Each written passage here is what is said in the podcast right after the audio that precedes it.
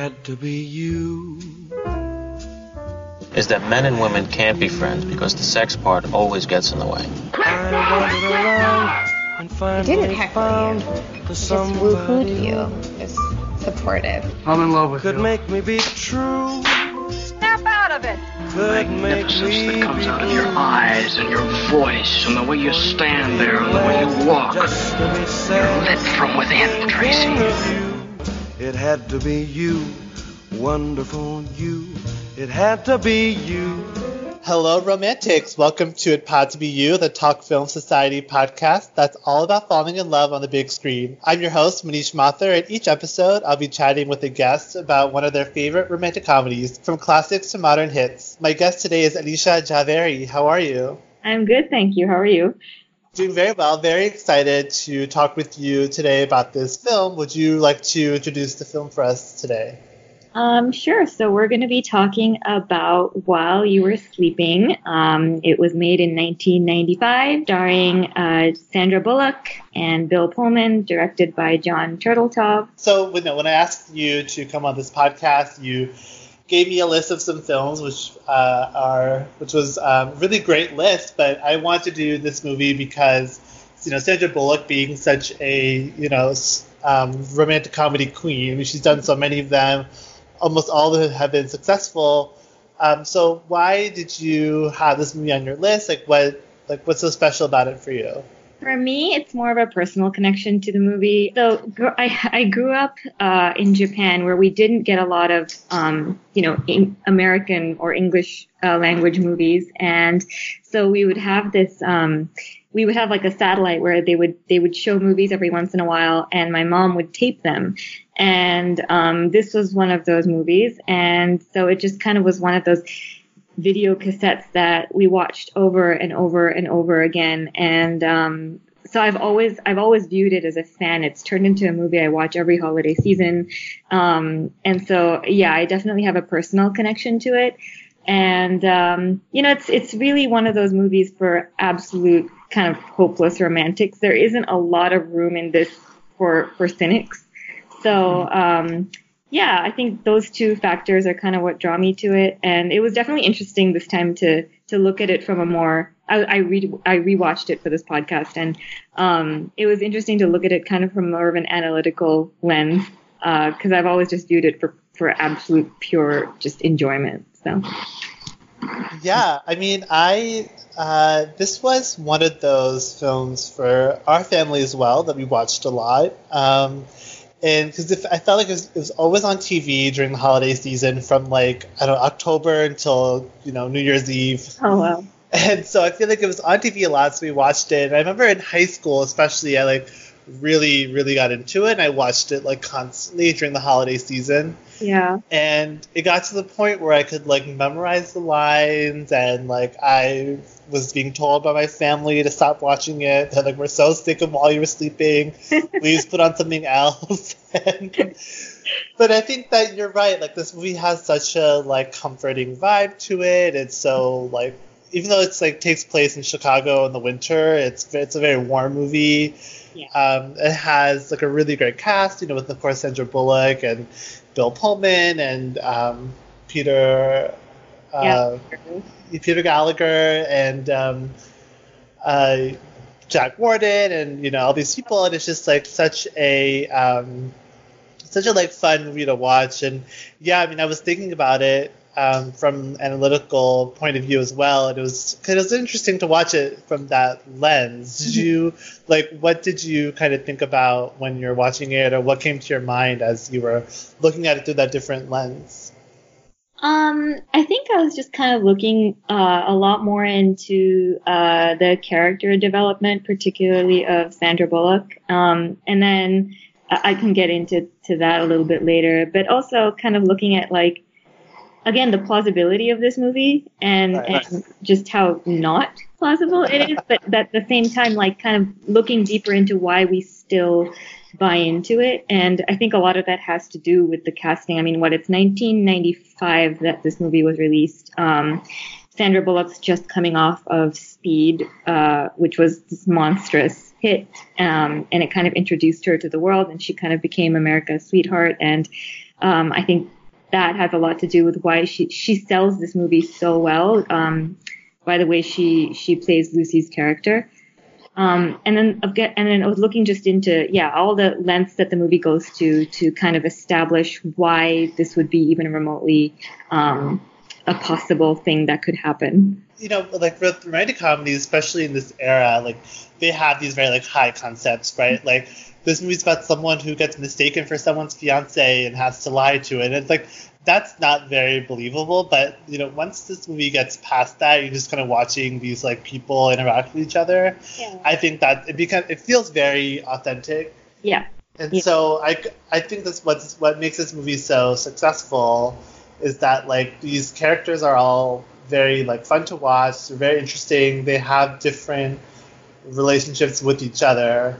And so like even if you can't if you even if it's kind of a big buy to like accept that through like you know this very carefully worded lines of dialogue she gets mistaken as um, as you know Peter Gallagher's fake fiance like even if that's kind of a big ask you know once you kind of get into the movie itself then it feels like a very like grounded warm movie that's like really really easy to you know watch and appreciate Sure, yeah, and they introduce it's it's it's not just about the love story, right, between her and and Peter Gallagher or between her and Bill Pullman. Like it becomes they introduce all these other things that make it more about a love story between a girl and a family, and so you end up really just rooting for them because they all in some way need each other. every time I watch this movie, like as an adult, like in this like post, you know, postgraduate, you know, like now that I'm like living on my own and stuff, and like I don't see my family as often as I'd like. Yeah. Um, I always think about how Sandra Bullock is um, so like has, she's so lonely in this movie, and it's like it's not that she doesn't have a life, like she has her friends, she has has a job, you know, she like, has interactions with like her landlord and you know her landlord's son and stuff. so she has all this stuff going on, but she just feels like a loss because like her parents are both gone, and she just doesn't, you know, she like needs like that kind of like a sense of like belonging. And so I think that like with this movie, you know, she kind of gets that through this family, and it really like, you know, you're right. Like this movie is really more about her getting this family that she kind of always wanted or had been wanting since her, her dad died and that to me is like so much more rewarding. I mean, I I mean, I like the love story part of it, of course, but like watching, um, yeah, like when they're opening the presents. yeah, oh my god, that that's one of my favorite scenes actually. Yeah, I it, it, that used to stand out to me as a kid as well. Like the way she was just so happy to to simply be there and have a safe. yeah, They like they hung up a stocking for her at such you know short notice. I always think, oh my god, they had no time and they still did this. So it's it's very heartwarming, and especially because I was I was as I was watching the movie, I was noting down just in how many ways the movie establishes how lonely and kind of withdrawn she is. I mean, she's sure she has she has interactions with people, but not a whole lot. She sits in a tiny booth all day. She's working at the CTA collecting tokens, and like you're not interacting with the people who pass you by very much. You're yeah, they, they kind of disregard you as they walk by. Um, she has a, I don't know, maybe I'm stretching here, but she has a cat. It's not even a dog. That's arguably a more social, friendlier animal. It's just a cat who doesn't really do much. Um, yeah. No, I mean that's a great point because like dogs, you have to like go to like dog parks and that, like, yeah. They just are, but cats are very. In, I mean, I think it's an indoor cat that she has, and Yeah. even when cats go outdoors, it's not like you're walking them or playing with them. No, they're just kind of there and Yeah. their their company, but but she doesn't get to have that the I guess more playful interaction with a cat. And yeah. she does she has Celeste, who's the girl who works with her at um at the train station. But other than that, you know, in a lot of romantic comedies, you see the um the lead character, if she's female, she kind of has this group of girlfriends, and and uh, Lucy doesn't have that in this movie. Um, it's very much just kind of her and herself. Again, another stretch, but I was just thinking about even the way she appears in this movie. Her clothing, a lot of the time, it's it's oversized in a way that she's kind of hiding in them. She's wearing a lot of oversized sweaters. She wears her dad's coat, and she's kind of drowning in them.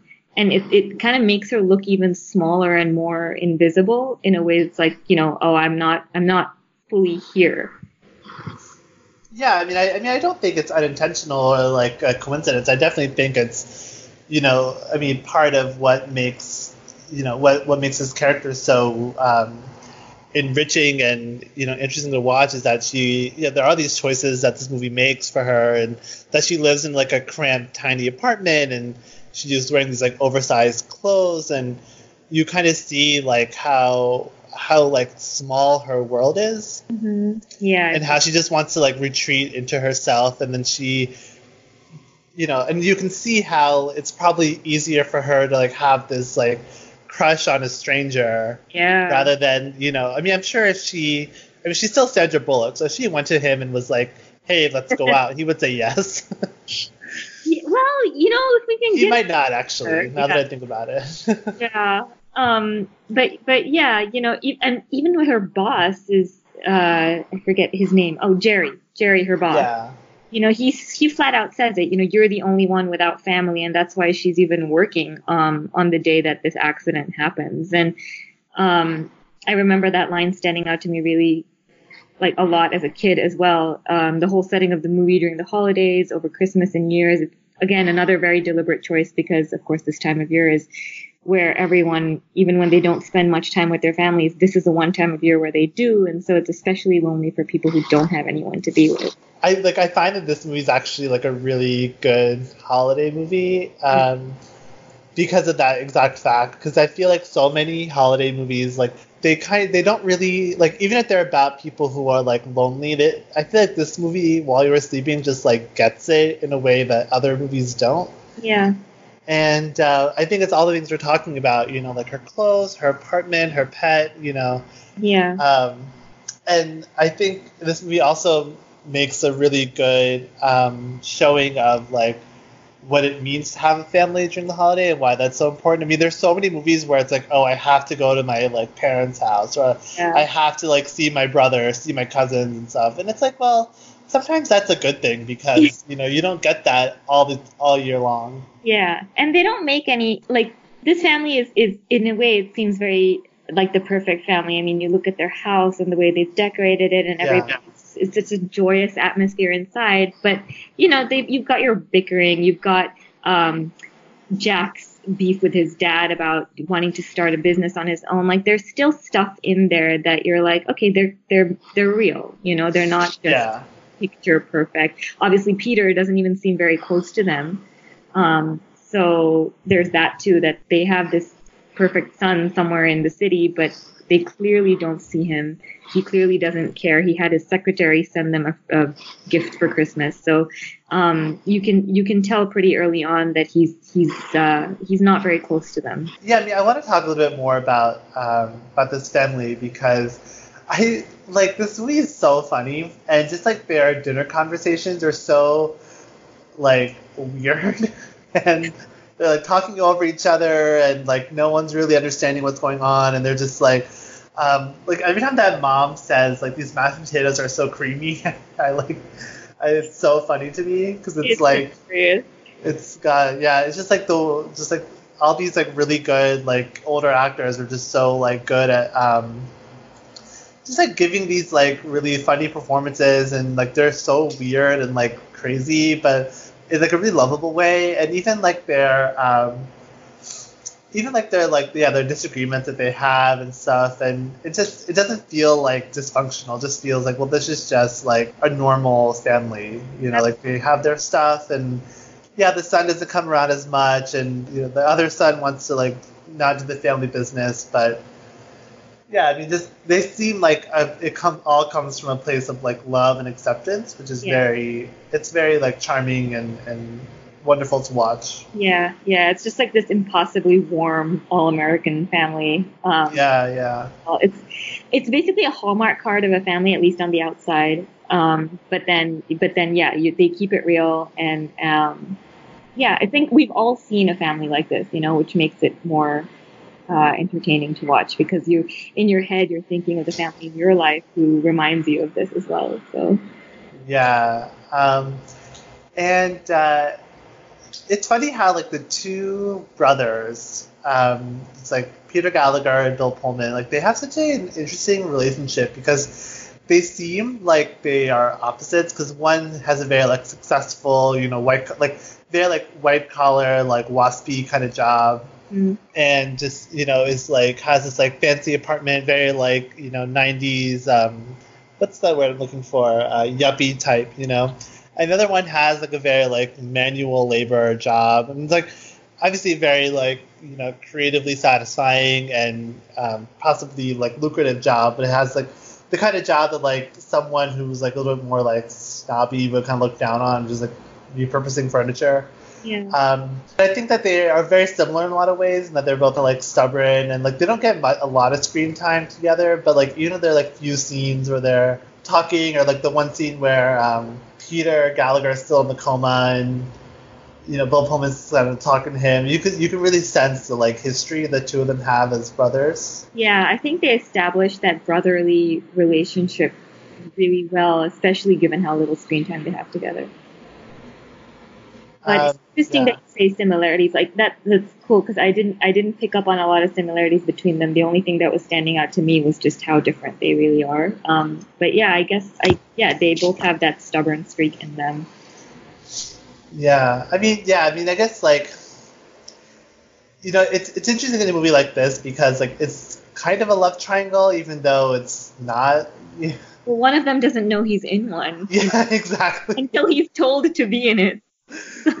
Yeah, which I I always think it's funny and like I I mean I don't know how you feel about like love triangles, but like I always find them interesting to like kind of pick apart because you know you you know you have like the two types of love triangles where it's like one guy is still clearly wrong for like the like like like one like one of the two options is so clearly wrong for like the main person and the other one is like perfect. But in this one like this movie kind of does that but like doesn't really make peter gallagher into like a jerk i mean he's like kind of snobby and um clueless but he's not like mean or anything so you can kind of see like yeah. I don't know. Like, I don't really like walk away from this movie thinking like, oh, thank God she's didn't end up with him. I mean, I mean, I know like obviously she won't because he's not the main the main love interest, but Yeah. it's like I don't feel like she like dodged a bullet or anything. I don't think that she. I don't think he's necessarily a bad guy. I think we see the only part of him we really see, uh, where he gets to be a part of showing us who he is, is when he wakes up, right? And when he wakes Yeah. up, he's already kind of had this. He's he's very appreciative of the second chance on life that he's gotten, and so he's he's going through that journey of becoming a better person. On the other hand, in the first half of the movie, we get all these hints of kind of the fact that he's a jerk. Like he's he's got pictures of himself in his wallet and in his apartment. You know, he's, Yeah, um, he's the the woman that he's with uh, before uh, that woman that he proposed to, Ashley Bartlett Bacon. She's not exactly the most pleasant person. right. world. Yeah, I mean, I I mean, I love that name. But yeah, she seems like Oh. a piece of work. I love her character so. much. yeah, She's in the movie for what two scenes, but yeah. She's kind of one of the characters you walk away remembering for the rest of your life. Oh my God, yeah, she's hysterical. Yeah. Um, I'm just laughing thinking about how many times I've quoted from this movie, and she's just always part of it. Um, yeah. But yeah, I think th- it does a good job of establishing that he's a bit of a self-absorbed, um, you know, a bit of an arrogant uh, jerk, and Yeah. so um, I think we. But when we see him making that transformation after he wakes up from the coma, you realize, like like you said, he is just a bit clueless. You know, he's he doesn't mean any harm, especially in this Yeah. the movie. And so, yeah, I guess you're right in that maybe she doesn't dodge a bullet in terms of dodging a person that's just bad, but she does she does dodge a bullet in that she, you know, he wasn't right for her, and Yeah. um, she's such a romantic. Like she's grown up uh, wanting the kind of love story that her mother and father had. She's got this habit of dreaming ever since she was a kid. In, in the beginning of the movie, they talk about how her and her dad used to imagine going on these adventures together.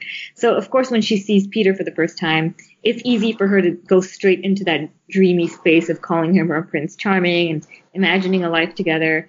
Um, so I think, you know, it's it's when she gets out of that dream space and starts looking at, at his brother is when, you know, things like she says, life doesn't always turn out the way you plan. So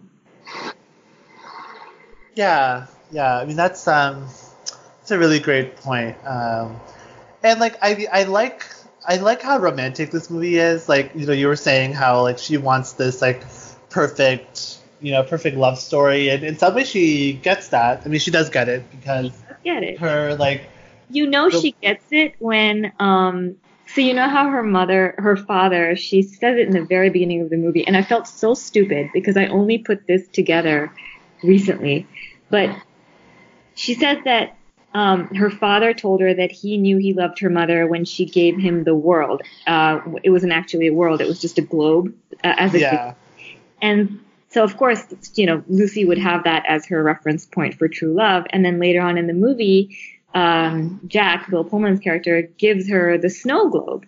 And it's not explicitly said, but obviously you make that connection like, oh, her dad got a globe and she's getting a snow globe. And so she's really getting what she always dreamed Oh of. wow, that's a great catch. You know, I'm I'm sure that I have like like subconsciously I was kind of put it together, but hearing it articulated, yeah, like it really makes this love story seem so like romantic and yeah, I mean like I really um I, I really like that connection you make and and I think it really sells why this movie is such a like gooey and romantic film because it it really takes the time to establish you know this you know what this woman wants and like what she um and like what she gets at the end of the film which is pretty much like she gets this kind of fairy tale you know romance that she wants and deserves Yeah, yeah. and like I really like their chemistry. You know, Sandra Bullock and Bill Pullman. I mean, I I don't really recall any other romantic comedies that Bill Pullman has done. No, I think this kind of was the movie that that uh, alerted people that he could do this. You know, he's. I mean, I- yeah, when was Sleepless in Seattle? He was in that, but obviously he wasn't the lead. um, that was nineteen. I was in ninety three or ninety four. Like it was before this for sure. Um, but again, he wasn't really he wasn't really in that much of a romantic role in that one. He was the No. one who gets snubbed. So yeah, I think I feel like right after this he does Independence Day, and I feel like that just takes his career yeah, to a new level. But I mean, they have such a like funny che- chemistry. Like they're so um, just like in the way they like tease each other and the way that they kind of um, bicker and banter. But um, I feel like they're also the only people who can kind of understand each other because like she really gets at you know how he is dealing with his family and he is kind of poking holes in her like facade of being a loner. Like i feel like he he's he understands like why um he like i feel like he can really tell that like she's not as happy as she's like trying to be in her lifestyle and i, I really like that like i love the scene where they're on the um they're like slipping on the ice and stuff Yeah. and trying to catch each other it's so I mean, such a like cliche thing but it's like so fun to watch and you know, of course, the whole like lean in conversation I find very funny. yes. Um, yeah, and I think from the start, right, he never fully buys into the fact that she is his brother's fiance, and I think just because right off the bat he knows that she is just way too nice and sweet and humble for for someone like his brother. He's he's kind of the person who knows his brother the best and knows her the best as well. So, um, you know, I think he just he knows enough about each of them to know that they're not the right people for each other. Right. Whereas everybody Yeah. can kind of be convinced that they are. Yeah, exactly. And I think that's a really um, that's a really great great thing this movie does. Where did you grow up? God, you just become Mr. Chatty this The evening. fact of the matter is, I'm about to start shivering, and making conversation keeps my face from freezing. Thank you. I had um had a good time. Oh, slippery here. Come on. Yep. Got this far. I'll take you the rest It's a little. the You gotta watch it. A little icy. So um, you gonna go see Peter tomorrow? Whoa. Whoa. wow. Do not take me with you. No, it's alright. You got it? Not too bad. Yeah. Okay. Wow. this is this is this is bad. There we go. Okay. Ooh. Uh, Right?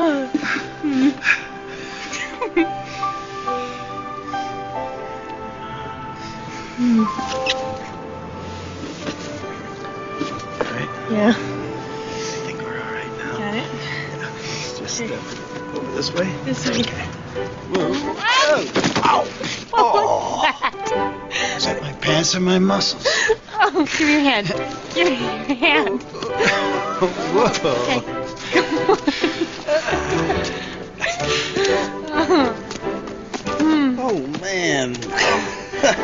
You have an extra pair of pants in your apartment? If you fit into my pants, I will kill myself. You don't have to follow me. Oh, you block the wind.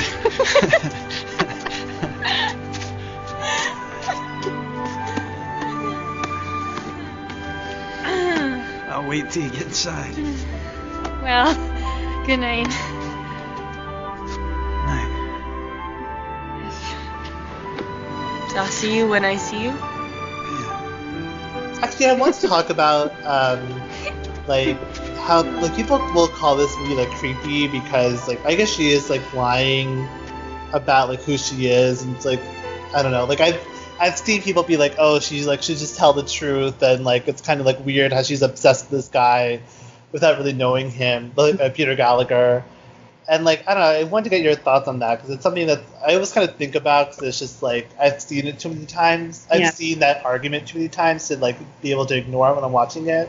Yeah, and I think people also say, right, like, oh, if the roles were reversed and it was a woman in a coma and it was a guy who was lying to uh, to get to know her family, like, it would be even creepier. Um, Yeah. so, you know, I thought about this, and maybe it's because I've just been watching this since I was a kid, and so it's hard to separate the, you know, right versus wrong from from my emotional investment in the movie Yeah. for me, in the monologue that she gives in the hospital room when she goes to visit Peter in the middle of the night, um, she says, again, what a lot of girls can probably relate to the whole, you know, if only that person really knew you, they would dump the perfect model that they were with and realize that you Yeah. Wanted to grow old with. And I think that is where, if you as an audience haven't bought into why she didn't speak up with the family earlier, if you're still like, oh, idiot, you, Lucy, you know, it's not that hard, just speak up. But here is when my heart really does go out to her. It's because, again, it just kind of it's the nail in the coffin of just how lonely she is. She's speaking to this guy who can't hear her. She's left her home in the middle of the night, and and she's all she wants is to feel a sense of of whatever it is, community, belonging, um, love. You know, Yeah. Yeah. it brings it home that there's no ulterior motive here, and also the fact that she wants to tell them. You know, she's she's told by a lot of people not to tell them, whether it's uh, her boss who tells her not to tell them, Saul, the um, uh, the neighbor, Family friend. Yeah. yeah. Uh, he tells her not to tell them because he's like, you know, for the Callaghans, it's like having you, it's almost like they have Peter back. And so Right. he's kind of telling her, you know, they're as much out of this as you are. So it's it's almost like it takes some of the the uh, the weight off of her. It takes some of the heat off of her that she's willing to tell them. Of course, you know, she's she's not totally devoid of blame either because she literally doesn't speak up. But um, but I think the fact that there are all these other people around her being like, don't tell them. Why would you? Why would you want to say anything? That I think almost forgives it a little bit. Yeah. I mean, I mean, for sure. Like, I, I mean, I do. I think it's creepy. Maybe. Do I really care? Not really. um, I mean, for all the reasons you said, like, you know, she, you know, of course, there are people telling her not to tell tell them. That's like, you know, I mean, of course, like she, I mean, she shouldn't. I think because of all the reasons that you said, and I think also like um, that scene in the hospital that you mentioned, like where she has this monologue, I think it's like probably one of the best scenes in the movie, probably like the best acting that she does in the movies because and it really highlights, you know, the like this character and like why like why this movie isn't just some like silly high you know high concept farce. Like it's actually very like thoughtful thoughtful film and um, I yeah I really I really can't get behind this that argument that it's like really creepy, but I mean I guess I guess you're right that if roles were reversed it would be, but um, I don't know. I mean, I'm, have you seen the Indian remake of this movie? Yeah, well, a long time ago. Yeah. so like that movie does reverse the genders, and like I guess it's kind of. I mean, I haven't seen the movie in a long time either, but um, I uh, I was thinking about thinking about watching it again just to like see, but I didn't get the time.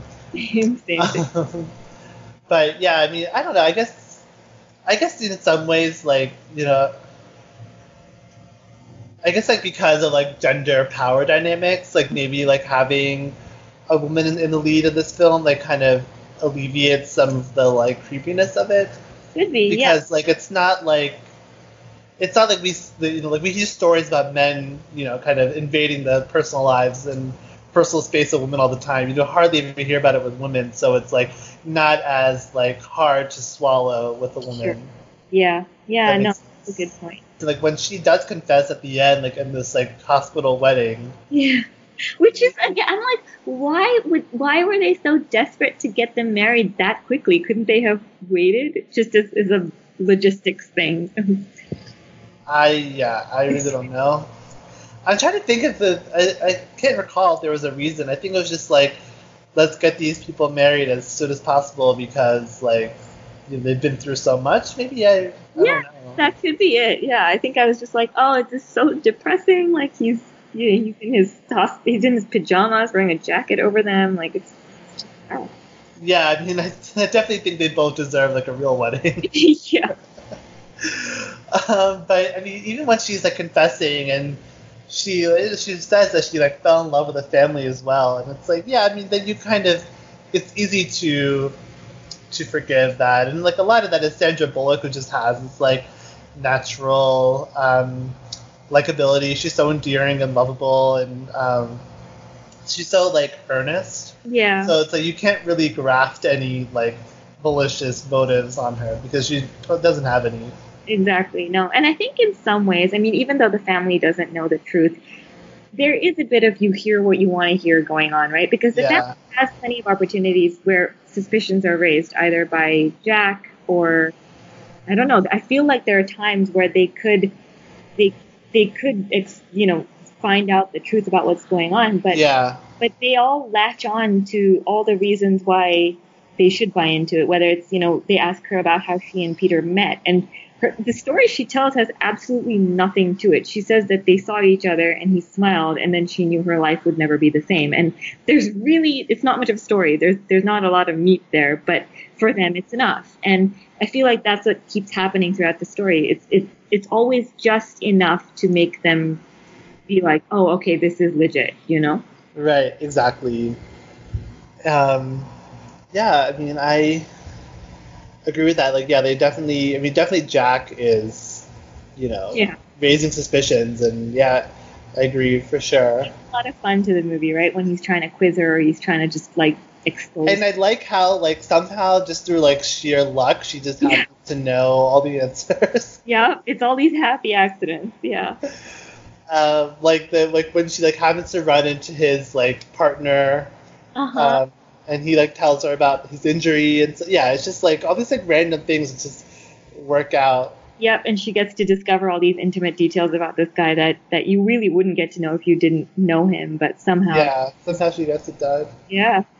um, and like I I mean I guess I, I just like want to like list all the scenes that I love which is Yeah. probably like um, not as interesting to listen to but like uh, like when they try to move the like couch into the apartment and like they have to like give blood and stuff Yeah. like just like so funny And to think that it only happens over five days, or yeah you know, it it's kind of that's another part of this that's a little bit mind-boggling where I'm like, so she, you know, saves the guy's life. She meets his family. She meets his brother. She falls in love. She lies throughout the week, like spends Christmas and New Year's with them. Um, it all this stuff happens in just and she falls in love and they, you know, there's a proposal at the end of a week. Her life completely changes. yeah So that's, I think, the part of it where you have to put, you know, you have to suspend belief for a little bit. But um, again, it's just done in such a charming way that it, it's not in your face the fact that Right. it's just five days.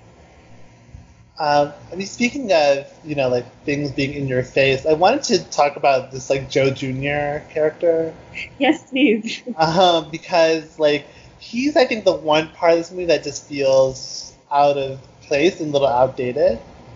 I don't know if you. I mean, like it's funny. Like I enjoy his scenes, but it's like, yeah, it's very strange. Well, he's uh, the way I read. I, I agree. Like I wasn't quite sure what to make of him, especially like the whole time I've been watching this movie over the years. He was my. He, I I call him my spirit animal just because. but um, yeah, if you look at it with a more critical lens, you're kind of like, what is this guy doing here? And and I don't know exactly, but for me, he's the antithesis of what she dreamed about, and yet for a long time, he's kind of the only romantic quote unquote prospect she could have. Um, and I don't really know what that's supposed to do for us. Is that supposed to make us feel even worse for her? And so when she gets a chance to be part of another love story, we kind of are like, yes, go Lucy. But um, but yeah, I just think he's there to emphasize yet again, you know, like this is what her life is. This is kind of the hopeless state that her life is in, and uh, and she deserves so much more. Yeah, I mean, I, um, that's a really great point, and like I definitely agree with that because I feel like there's a, there's a version of this movie and a version of this character where she just is so hopeless, she just like marries him. Yeah, exactly. And like, I mean, I like the same with you know Peter Gallagher. Like, I feel like he was probably. I mean, he's like a very annoying and very like obnoxious and sexist, but I also think that he probably was like maybe not treat her like perfectly well, but like well enough that like she might find some happiness there. I don't know. Maybe I'm giving you too much credit. She might, but, especially like post coma version of Peter. Uh, of Peter. Yeah, right. right. But I, I, I think with like Joe Jr. Like yeah, there's definitely. Um, I feel like they're definitely trying to position her in this way of just like having this like really just like sad and like mediocre life. Like he just seems like a very like mediocre guy. Yeah. Uh, but he's just like so weird. Like, why is he trying on her shoes? Like, what? Yeah, you know I, what I mean. Like, that's the only thing that's kind of like, is this supposed to be like he's like? I don't think they're trying to like say anything to him like being like a cross dresser or anything. But I just think that like, to me that felt more like a '90s joke about like men wearing women's clothes, not like a, you know what I mean. Just the kind of like, oh, he's so weird because like he thinks to like wear her shoes or whatever. Yeah, no, that's definitely kind of a dated attempt at humor there. Yeah. Um, I mean, 1995. I guess you're gonna get. Yeah, right. Uh, um, but I always get the biggest laugh when she's like, "Oh, leaning isn't a thing," and then Joe Jr. sees Jack do it to her, and he's like, "You know, it looks like he's leaning into you." Yeah, yeah. It's such a good. That, for me, almost gives Joe Jr. some credibility. Like, oh, okay, he kind of knows his stuff. You know? Yeah, yeah, exactly. And he does seem very happy with that woman that he is dating at the end. So. But he doesn't. He doesn't end up with her, does he? Um, the other second, I don't know. I think I, when she, he visits uh, Sandra Bullock's character at the end of the movie, and she asks how it's going with the other girl, and he starts crying. And oh, just, that's right. Was, yeah, I completely forgot. Yeah. Yeah, I took that to mean they weren't together anymore, but uh, poor Joe. Yeah. Can't catch a break. no, but he's he's um, you know, as weird as he is, as problematic as he is, I I again emotional investment in the movie or, or child nostalgic factor, whatever it is, he is one of my favorite characters, or if not the favorite character in this movie. Yeah, he's definitely very. Um, he has his charms, right? Like it's like it's hard to get to. Um, um, it's it's hard to get too mad at him because he's just like he just seems like oblivious to yeah, that's social the, social cues. Yeah, and that's the thing, right? There are no actually ill-intentioned characters in this movie. So there's no clear-cut villain. There's no. Um, I mean, I guess you could make a case for for um, Ashley Bartlett Bacon, but uh, I don't know. I'm cut into her. yeah, I mean she's she's she's in it too little for us to really make a judgment about. Yeah. Um, but yeah, otherwise, like it's just kind of a movie about people who are either lonely or lost or um, you know going through their own stuff. But nobody is nobody is a bad person here. Right. Um, yeah, I mean, I I love this movie a lot. So I was looking up um, like when this movie was released, and um, you know, it's released in April of 1995. April, really? Oh yeah. Yeah. And it's, I, I mean, I wish I could, I wish I could like transport back to that time because like, I, I don't know. I guess I assume this movie you know, was released in like November, December. It's, it's such a holiday movie. It's such Yeah. a like, per, but it released in April, and which is so weird because I feel like nowadays a holiday movie would not be released anytime but maybe October At the la- at the earliest. at, at the earliest. But yeah. it was so weird, but it's still a huge hit. I mean, it made almost two hundred million dollars at the box office, and like Sandra Bullock became, you know, a global star from this movie. yeah. And like, I mean, I every time I think about her like career, it's just so I.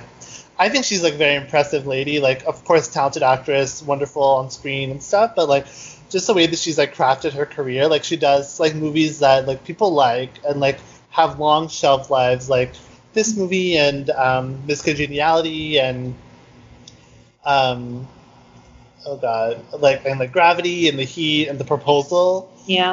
um, all the and the Blind Side, like all these movies that made so much money and they like are like you know beloved, you know, all over, and it's just like, yeah, I mean this movie, I mean Speed, of course, was a huge hit, but I feel like this like this film, I think was like really the first one that um, really like proved like what she could do as a leading lady, and I'm so glad that like she continues to do romantic comedies. Like I wish she would do another one.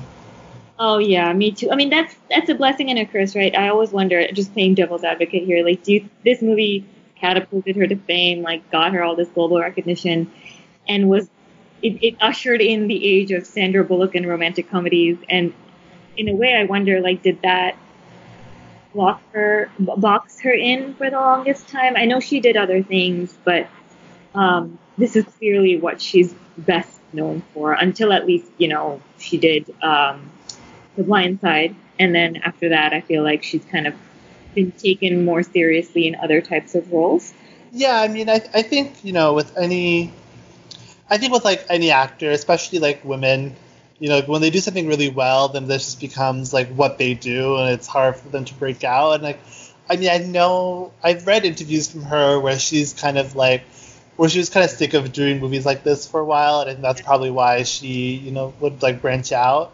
yeah Um, like I think like a movie like Forces of Nature, she probably isn't very proud of, or like um, All About Steve, which came out a couple, almost yeah, a couple years ago. Like I, I think she's yeah yeah, like I think she's just kind of like at some point just would take them because they're probably like easy money, easy work. But yeah, I mean, I'm definitely glad that like she's like branching out and like uh, like I was so impressed with her in Gravity and like so glad that she was doing something like that. yeah and Um, let's let's face it right like not to not to bring up a sore subject but the fact that she is older now and that kind of romantic comedy space unfortunately well hopefully things are changing a bit now but but for a while there you know you you women her age were not getting those kind of roles anymore romantic comedies were very Yeah. for a Yeah. certain age bracket, and so you kind of have no choice but to redefine the, the career choices that you make and the kind of films you take on. So Yeah, yeah, and like I think like thankfully, you know, she's had like she has such like goodwill and like has had so many box office hits that she can like take a chance on a movie like Gravity, which I mean that was a big hit. Um, and you know, of course you got the Oscar nomination, but like there's a world where like that movie totally fails and yeah, um, and even like something like Ocean's Eight, which is like very, even though that it's like a you know a very like female friendly comedy, like it's definitely a different kind of character that she's playing, yeah, and yeah. even that like she was able to like power that to like two hundred million dollars worldwide, and so. right, right. And then I like, mean, yeah, even if that's, that's not even like a good, that's like not even a great movie, but um, like just her, I mean, not just her star power, but like for the most part, yeah, like she's she's a title character. So yeah, for sure. um, yeah, I mean, I I'm so glad you picked this movie. Do you have any final thoughts on the film? Anything you want to bring up? No, I mean, I think that you know, I it's just kind of one of those movies that it sounds really cliche, but um, it is one of those warm and fuzzy ones. And uh, it was 1995, so maybe people haven't seen it, but I would I would really recommend that people watch this movie. Yes, I second that completely. Um, it's such a good movie. I was like so happy to talk about it, and I can't wait to watch it again in like November Yeah. for like two It's months pretty cool. straight. Yeah. Um, Anisha, where can people find you online? Um, I'm mostly active on Twitter, so they can find me at Jhavanis. It's J H A V A N I S. Um, and uh, if you ever watch Bollywood movies on Netflix, um, I am the person behind writing all those synopses for the movies, so you can keep me in mind when you're watching those. Excellent. Yes, please follow Anisha. She's the best. Um, Thank you you. can find me on Twitter at the Manish89, T H E M A N I S H 89. Also at Talk Film Society, where you can read my writing. Uh, please follow this podcast at ItPod2BU. Rate, review, subscribe, and help people find the show. Uh, Anisha, thank you so, so much for coming on. I had a great time. Love to have you back anytime you want. Thank you so much. I had so much fun. Yes, and uh, thanks for listening, and have a good night.